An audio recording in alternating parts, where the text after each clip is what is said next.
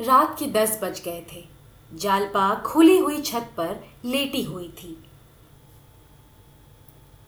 जेठ की सुनहरी चांदनी में सामने फैले हुए नगर के कलश कुबंध और वृक्ष स्वप्न चित्रों से लगते थे। जालपा की आँखें चंद्रमा की ओर लगी हुई थीं। उसे ऐसा मालूम हो रहा था, मैं चंद्रमा की ओर उड़ी जा रही हूँ। उसे अपनी नाक में खुशकी, आँखों में जलन और सिर में चक्कर मालूम हो रहा था। कोई बात ध्यान में आते ही भूल जाती और बहुत याद करने पर भी याद ना आती थी। एक बार घर की याद आ गई, रोने लगी। एक ही क्षण में सहेलियों की याद आ गई, हंसने लगी। सहसा रमानाथ हाथ में एक पोटली लिए मुस्कुराता हुआ आया और चारपाई पर बैठ गया। जालपा ने उठकर पूछा, पोटली में क्या है? रमानाथ बूझ जाओ तो जानू। जालपा, हँसी का गोलगप्पा है। रमानाथ मतलब? जालपा, नींद की गठरी होगी। रमानाथ मतलब? जालपा तो प्रेम की पिटारी होगी। रमानाथ, ठीक आज मैं तुम्हें फूलों की देवी बनाऊँगा। जालपा खिल उठी। रमा ने बड़े अनुराग से उसे फूलों के गहने पहनाने शुरू किए। फूलों के शीतल कोमल स्पर्श से जालपा के कोमल शरीर में गुदगुदी सी होने लगी। उन्हीं फूलों की भांति उसका एक एक रोम प्रफुल्लित हो गया। रमा ने मुस्कुरा कर कहा, कुछ उपहार? जालपा ने कुछ उत्तर ना दिया। इस वेश में पति की ओर ताकते हुए भी उसे संकोच हुआ। उसकी बड़ी इच्छा हुई कि जरा आईने में अपनी छवि देखे। सामने कमरे में लैंप जल रहा था। वह उठकर कमरे में गई और आईने के सामने खड़ी हो गई। नशे की तरंग में उसे ऐसा मालूम हुआ कि मैं सचमुच फूलों की देवी हूँ। उसने पानदान उठा लिया और बाहर आकर पान बनाने लगी। रमा को इस समय अपने कपट व्यवहार पर बड़ी ग्लानी हो रही थी। जालपा ने कमरे से लौटकर प्रेमोल्लसित नज़रों से उसकी ओर देखा तो उसने मुँह फेर लिया। उस सरल विश्वास से भरी हुई आँखों के सामने वह ताक ना सका। उसने सोचा, मैं कितना बड़ा कायर हूँ। क्या मैं बाबूजी को साफ़ साफ़ जवाब ना दे सकता था? मैंने हामी ही क्यों भरी? क्या जालपा से घर की दशा साफ़ साफ़ कह देना मेरा कर्तव्य ना था। उसकी आँखें भर आई। जाकर मुंडेर के पास खड़ा हो गया। प्रणय के उस निर्मल प्रकाश में उसका मनोविकार किसी भयंकर जंतु की भांति घूरता हुआ जान पड़ता था। उसे अपने ऊपर इतनी घृणा हुई कि एक बार जी में आया, सारा कपट व्यवहार खोल दूँ, लेकिन संभल गया। कितना भयंकर परिणाम होगा। जालपा की नज़रों से गिर जाने की कल्पना ही उसके लिए असहनीय थी। जालपा ने प्रेम सरस नज़रों से देखकर कहा, मेरे दादाजी तुम्हें देखकर गए और अम्मा जी से तुम्हारा बखान करने लगे। तो मैं सोचती थी कि तुम कैसे होगे। मेरे मन में तरह तरह के चित्र आते थे। रमानाथ ने एक लंबी सांस खींची, कुछ जवाब ना दिया। जालपा ने फिर कहा, मेरी सखियाँ तुम्हें देखकर मुग्ध हो गई। शहजादी तो खिड़की के सामने से हटती ही ना थी। तुमसे बातें करने की उसकी बड़ी इच्छा थी। जब तुम अंदर आए थे तो उसी ने तुम्हें पान के लिए बीड़े दिए थे। याद है? रमा ने कोई जवाब नहीं दिया। जालपा, अजी, वही जो रंग रूप में सबसे अच्छी थी, जिसके गाल पर एक तिल था। तुमने उसकी ओर बड़े प्रेम से देखा था तो बेचारी लाज के मारे गड़ गई थी। मुझसे कहने लगी, जीजा तो बड़े रसिक जान पड़ते हैं, सखियों ने उसे खूब चढ़ाया। बेचारी रुआसी हो गई। याद है? रमा ने मानो नदी में डूबते हुए कहा, मुझे तो याद नहीं आता, जालपा। अच्छा अब की चलोगे तो दिखा दूँगी। आज तुम बाज़ार की तरफ़ गए थे कि नहीं? रमा ने सिर झुकाकर कहा, आज तो फुर्सत नहीं मिली। जालपा, जाओ, मैं तुमसे ना बोलूँगी। रोज हीले हवाले करते हो। अच्छा कल ला दोगे ना? रमानाथ का कलेजा मसोस उठा। यह चंद्रहार के लिए इतनी विकल हो रही है इसे क्या मालूम कि दुर्भाग्य इसका सर्वस्व लूटने का सामान कर रहा है। जिस सरल बालिका पर उसे अपने प्राणों को न्यौछावर करना चाहिए था, उसी का सर्वस्व अपहरण करने पर वह तुला हुआ है। वह इतना व्यग्र हुआ कि जी में आया, कोठे से कूद कर प्राणों का अंत करते आधी रात बीत चुकी थी। चंद्रमा चोर की भांति एक वृक्ष की आड़ से झाँक रहा था। जालपा पति के गले में हाथ डाले हुए निद्रा में मग्न थी। रमा मन में विकट संकल्प करके धीरे से उठा, पर निद्रा की गोद में सोए हुए पुष्प प्रदीप ने उसे अस्थिर कर दिया। वह एक क्षण खड़ा, मुग्ध नज़रों से जालपा के निद्रावेशित मुख की ओर देखता रहा। कमरे में जाने का साहस ना हुआ, फिर लेट गया। जालपा ने चौंक कर पूछा, कहाँ जाते हो? क्या सवेरा हो गया? रमानाथ, अभी तो बड़ी रात है। जालपा तो तुम बैठे क्यों हो? रमानाथ। कुछ नहीं, जरा पानी पीने उठा था। जालपा ने प्रेमातुर होकर रमा के गले में बाहें डाल दी और उसे सुलाकर कहा, तुम इस तरह मुझ पर टोना करोगे तो मैं भाग जाऊँगी। न जाने किस तरह ताकते हो, क्या करते हो, क्या मंत्र पढ़ते हो कि मेरा मन चंचल हो जाता है? बासंती सच कहती थी, पुरुषों की आँख में टोना होता है। रमा ने फटे हुए स्वर में कहा, टोना नहीं कर रहा हूँ। आँखों की प्यास बुझा रहा। दोनों फिर सोए। एक उल्लास में डूबी हुई, दूसरा चिंता में मग्न। तीन घंटे और गुजर गए। द्वादशी के चाँद ने अपना विश्व दीपक बुझा दिया। प्रभात की शीतल समीर प्रकृति को मत के प्याले पिलाती फिरती थी। आधी रात तक जागने वाला बाज़ार भी सो गया। केवल रमा अभी तक जाग रहा था। मन में भांति भांति के तर्क वितर्क उठने के कारण वह बार बार उठता था और फिर लेट जाता था। आखिर जब चार बजने की आवाज़ कान में आई तो घबराकर उठ बैठा और कमरे में जा पहुँचा। गहनों का संदूकचा अलमारी में रखा हुआ था। रमा ने उसे उठा लिया और थर थर कांपता हुआ नीचे उतर गया। इस घबराहट में उसे इतना अवकाश ना मिला कि वह कुछ गहने छांट कर निकाल लेता। दयानाथ नीचे बरामदे में सो रहे थे। रमा ने उन्हें धीरे से जगाया। उन्होंने हकबकाकर पूछा, कौन? रमा ने धीरे से कहा, मैं हूँ। यह संदूकची लाया हूँ। रख लीजिए। दयानाथ सावधान होकर बैठ गए। अभी तक केवल उनकी आँखें जागी थीं। अब चेतना भी जागृत हो गई। रमा ने जिस वक्त उनसे गहने उठा लाने की बात कही थी, उन्होंने समझा था कि वह आवेश में ऐसा कह रहा है। उन्हें इसका विश्वास ना आया था कि रमा जो कुछ कह रहा है उसे पूरा भी कर दिखाएगा। इन कमीनी चालों से वह अलग ही रहना चाहते थे। ऐसे कुत्सित कार्य में पुत्र से साठ गांठ करना उनकी अंतरात्मा को किसी तरह स्वीकार ना था। पूछा, इसे क्यों उठा लाए? रमा ने धृष्टता से कहा, आप ही का तो हुक्म था, दयानाथ। झूठ कहते हो, रमानाथ। तो क्या फिर रखाऊं रमा के इस प्रश्न ने दयानाथ को घोर संकट में डाल दिया। झेपते हुए बोले, अब क्या रखाओगे? कहीं देख ले तो गजब ही हो जाएगा। वही काम करोगे जिसमें जंग हसाई हो। खड़े क्या हो? संदूकची मेरे बड़े संदूक में रखाओ और जाकर लेटे रहो। कहीं जाग पड़े तो बस। बरामदे के पीछे दयानाथ का कमरा था। उसमें एक देवदार का पुराना संदूक रखा था। रमा ने संदूकची उसके अंदर रख दी और बड़ी फुर्ती से ऊपर चला गया। छत पर पहुंचकर उसने आहट ली। जालपा पिछले पहर की सुखद निद्रा में मग्न थी। रमा ज्यों ही चारपाई पर बैठा, जालपा चौंक पड़ी और उससे चिमट गई। रमा ने पूछा, क्या है? तुम चौंक क्यों पड़ी? जालपा ने इधर उधर प्रसन्न नज़रों से ताक कर कहा, कुछ नहीं, एक स्वप्न देख रही थी। तुम बैठे क्यों हो? कितनी रात है अभी? रमा ने लेटते हुए कहा, सवेरा हो रहा है, क्या स्वप्न देख रही थी? जालपा। जालपा, जैसे कोई चोर मेरे गहनों की संदूकची उठाए लिए जाता हो।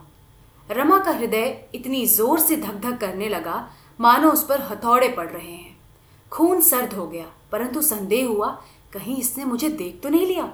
वह ज़ोर से चिल्ला पड़ा, चोर चोर! नीचे बरामदे में दयानाथ भी चिल्ला उठे। चोर चोर। जालपा घबरा कर उठी। दौड़ी हुई कमरे में गई। झटके से अलमारी खोली। संदूकची वहाँ ना थी। मूर्छित होकर गिर पड़ी। सवेरा होते ही दयानाथ गहने लेकर सर्राफ के पास पहुँचे और हिसाब होने लगा। सर्राफ के पंद्रह सौ रुपए आते थे, मगर वह केवल पंद्रह सौ रुपए के गहने लेकर संतुष्ट ना हुआ।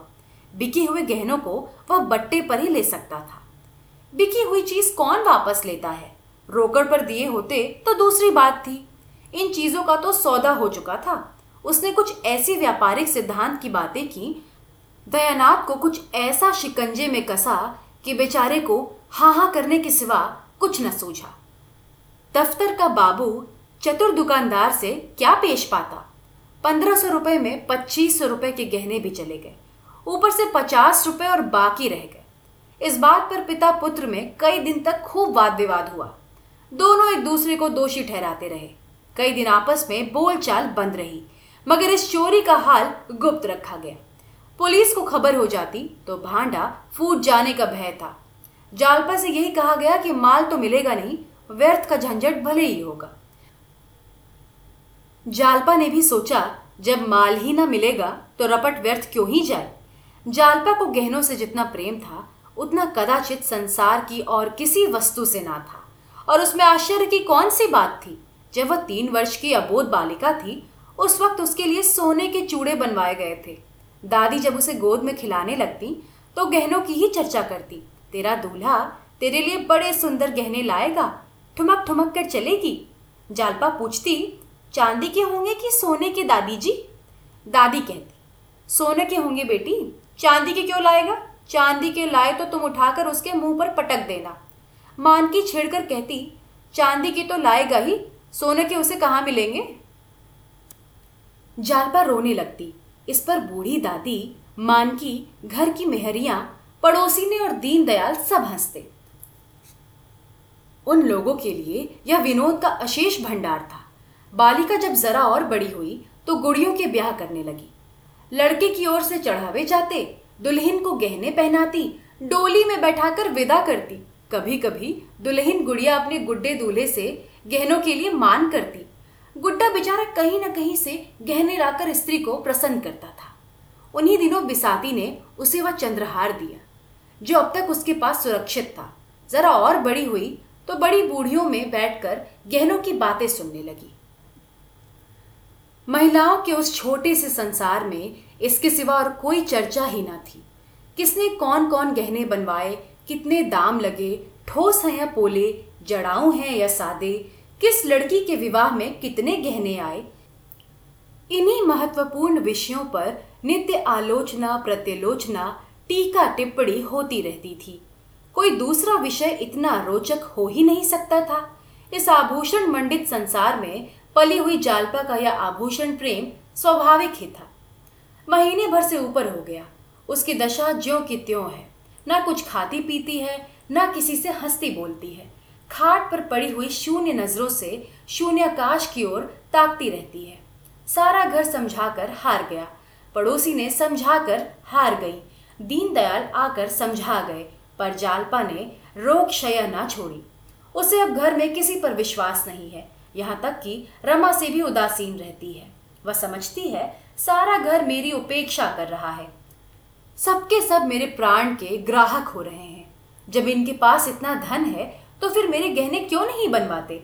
जिससे हम सबसे अधिक स्नेह रखते हैं, उसी पर सबसे अधिक रोष भी करते हैं। जालपा को सबसे अधिक क्रोध रमानाथ पर था।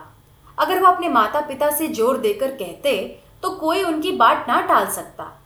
पर यह कुछ कहें भी, इनके मुँह में तो दही जमा हुआ है। मुझसे प्रेम होता तो ये निश्चिंत ना बैठे रहते। जब तक सारी चीज़ें ना बनवा लेते, रात को नींद ना आती। मुँह देखे की मोहब्बत है। माँ बाप से कैसे कहे? जाएँगे तो अपनी ही ओर। मैं कौन हूँ?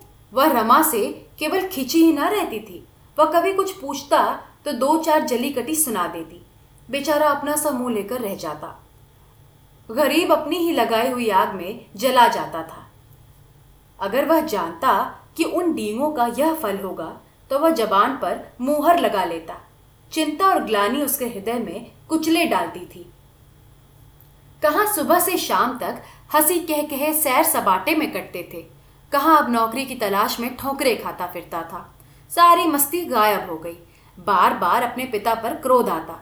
यह चाहते तो दो चार महीने में सब रुपए अदा हो जाते, मगर इन्हें क्या फ़िक्र? मैं चाहे मर जाऊँ, पर ये अपनी टेक ना छोड़ेंगे। उसके प्रेम से भरे हुए निष्कपट हृदय में आग सी सुलगती रहती थी। जालपा का मुरझाया हुआ मुख देखकर उसके मुँह से ठंडी सांस निकल जाती थी। वह सुखद प्रेम स्वप्न इतनी जल्द भंग हो गया, क्या वे दिन फिर कभी आएँगे? तीन हज़ार के गहने कैसे बनेंगे? अगर नौकर भी हुआ तो ऐसा कौन सा बड़ा ओहदा मिल जाएगा? तीन हज़ार तो शायद तीन जन्म में भी ना जमा होंगे। वह कोई ऐसा उपाय सोच निकालना चाहता था, जिसमें वह जल्द से जल्द अतुल संपत्ति का स्वामी हो जाए। कहीं उसके नाम कोई लॉटरी निकल जाती, फिर तो वह जालपा को आभूषणों से मर देता, सबसे पहले चंद्रहार बनवाता, उसमें हीरे जड़े होते, अगर इस वक्त उसे जाली नोट बनाना आ जाता तो अवश्य बनाकर चला देता। एक दिन वह शाम तक नौकरी की तलाश में मारा मारा फिरता रहा। शतरंज की बदौलत उसका कितने ही अच्छे अच्छे आदमियों से परिचय था, लेकिन वह संकोच के कारण किसी से अपनी स्थिति प्रकट न कर सकता था। यह भी जानता था कि यह मान सम्मान उसी वक्त तक है, जब तक किसी के सामने मदद के लिए हाथ नहीं फैलाता। यह आन टूटी, फिर कोई बात भी ना पूछेगा। कोई ऐसा भला मानुस ना दिखता था, जो कुछ बिना कहे ही जान जाए और उसे कोई अच्छी सी जगह दिला दे। आज उसका चित्त बहुत खिन्न था। मित्रों पर ऐसा क्रोध आ रहा था कि एक एक को फटकारे और आए तो द्वार से दुत्कार दे। अब किसी ने शतरंज खेलने को बुलाया तो ऐसी फटकार सुनाऊँगा कि बच्चा याद करे। मगर वह जरा गौर करता तो उसे मालूम हो जाता था कि इस विषय में मित्रों का उतना दोष ना था जितना खुद का। कोई ऐसा मित्र ना था जिससे उससे बढ़ बढ़कर बातें ना की हों। यह उसकी आदत थी। घर की असली दशा को वह सदैव बदनामी की तरह छिपाता रहा। और यह उसी का फल था कि इतने मित्रों के होते हुए भी वह बेकार था। वह किसी से अपनी मनोव्यथा न कह सकता था। और मनोव्यथा सांस की भांति अंदर घुटकर असहनीय हो जाती है। घर में आकर वह मुँह लटकाए बैठा हुआ है। जागेश्वरी ने पानी लाकर रख दिया और पूछा, आज तुम दिन भर कहाँ रहे? लो, हाथ मुँह धो लो। रमा ने लोटा उठाया ही था कि जालपा ने आकर उग्र भाव से कहा, मुझे मेरे घर पहुँचा दो, इसी वक्त। रमा ने लोटा रख दिया और उसकी ओर इस तरह ताकने लगा, मानो उसकी बात समझ में ना आई हो। जागेश्वरी बोली भला इस तरह कहीं बहू बेटियाँ विदा होती हैं? कैसी बात कहती हो बहू? जालपा। मैं उन बहू बेटियों में से नहीं हूँ। मेरा जिस वक्त जी चाहेगा जाऊँगी, जिस वक्त जी चाहेगा आऊँगी। मुझे किसी का डर नहीं है। जब यहाँ कोई मेरी बात नहीं पूछता तो मैं भी किसी को अपना नहीं समझती। सारे दिन अनाथों की तरह पड़ी रहती हूँ। कोई झांकता तक नहीं। मैं चिड़िया नहीं हूँ, जिसका पिंजरा दाना पानी रखकर बंद कर दिया जाए। मैं भी आदमी हूँ। अब इस घर में मैं क्षण भर नहीं रुकूँगी। अगर कोई मुझे भेजने ना जाएगा तो अकेली चली जाऊँगी। राह में कोई भेड़िया नहीं बैठा है जो मुझे उठा ले जाएगा। और उठा भी ले जाए तो क्या गम? यहाँ कौन सा सुख भोग रही हूँ? रमा ने सावधान होकर कहा, आखिर कुछ मालूम भी तो हो। क्या बात हुई? जालपा, बात कुछ नहीं हुई। अपना जी है, यहाँ नहीं रहना चाहती। रमानंद, भला इस तरह जाओगी तो तुम्हारे घर वाले क्या कहेंगे? कुछ यह भी तो सोचो। जालपा, यह सब कुछ सोच चुकी हूँ। और ज़्यादा नहीं सोचना चाहती। मैं जाकर अपने कपड़े बांधती हूँ और इसी गाड़ी से जाऊँगी। यह कहकर जालपा ऊपर चली गई। रमा भी पीछे पीछे यह सोचता हुआ चला, अब इसे कैसे शांत करूँ? जालपा अपने कमरे में जाकर बिस्तर लपेटने लगी कि रमा ने उसका हाथ पकड़ लिया और बोला, तुम्हें मेरी कसम। आखिर वह उसी बिस्तर के बंडल पर बैठ गई और बोली, तुमने मुझे कसम क्यों दिलाई? रमा के हृदय में आशा की गुदगुदी हुई। बोला, इसके सिवा मेरे पास तुम्हें रोकने का और क्या उपाय था?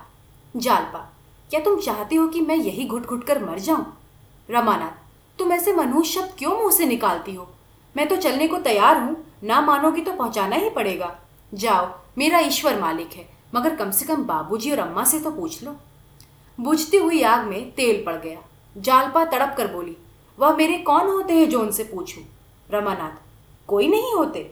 जालपा कोई नहीं। अगर कोई होते तो मुझे यूँ ना छोड़ देते। रुपए रखते हुए कोई अपने प्रियजनों का कष्ट नहीं देख सकता। ये लोग क्या मेरे आँसू ना पूछ सकते थे? मैं दिन के दिन यहाँ पड़ी रहती हूँ। कोई झूठो भी पूछता है। मोहल्ले की स्त्रियाँ मिलने आती हैं। कैसे मिलूँ? यह सूरत तो मुझसे नहीं दिखाई जाती। न कहीं आना, न जाना, न किसी से बात, न चीत। ऐसे कोई कितने दिन रह सकता है? मुझे इन लोगों से अब कोई आशा नहीं रही। आखिर दो लड़के और भी तो हैं।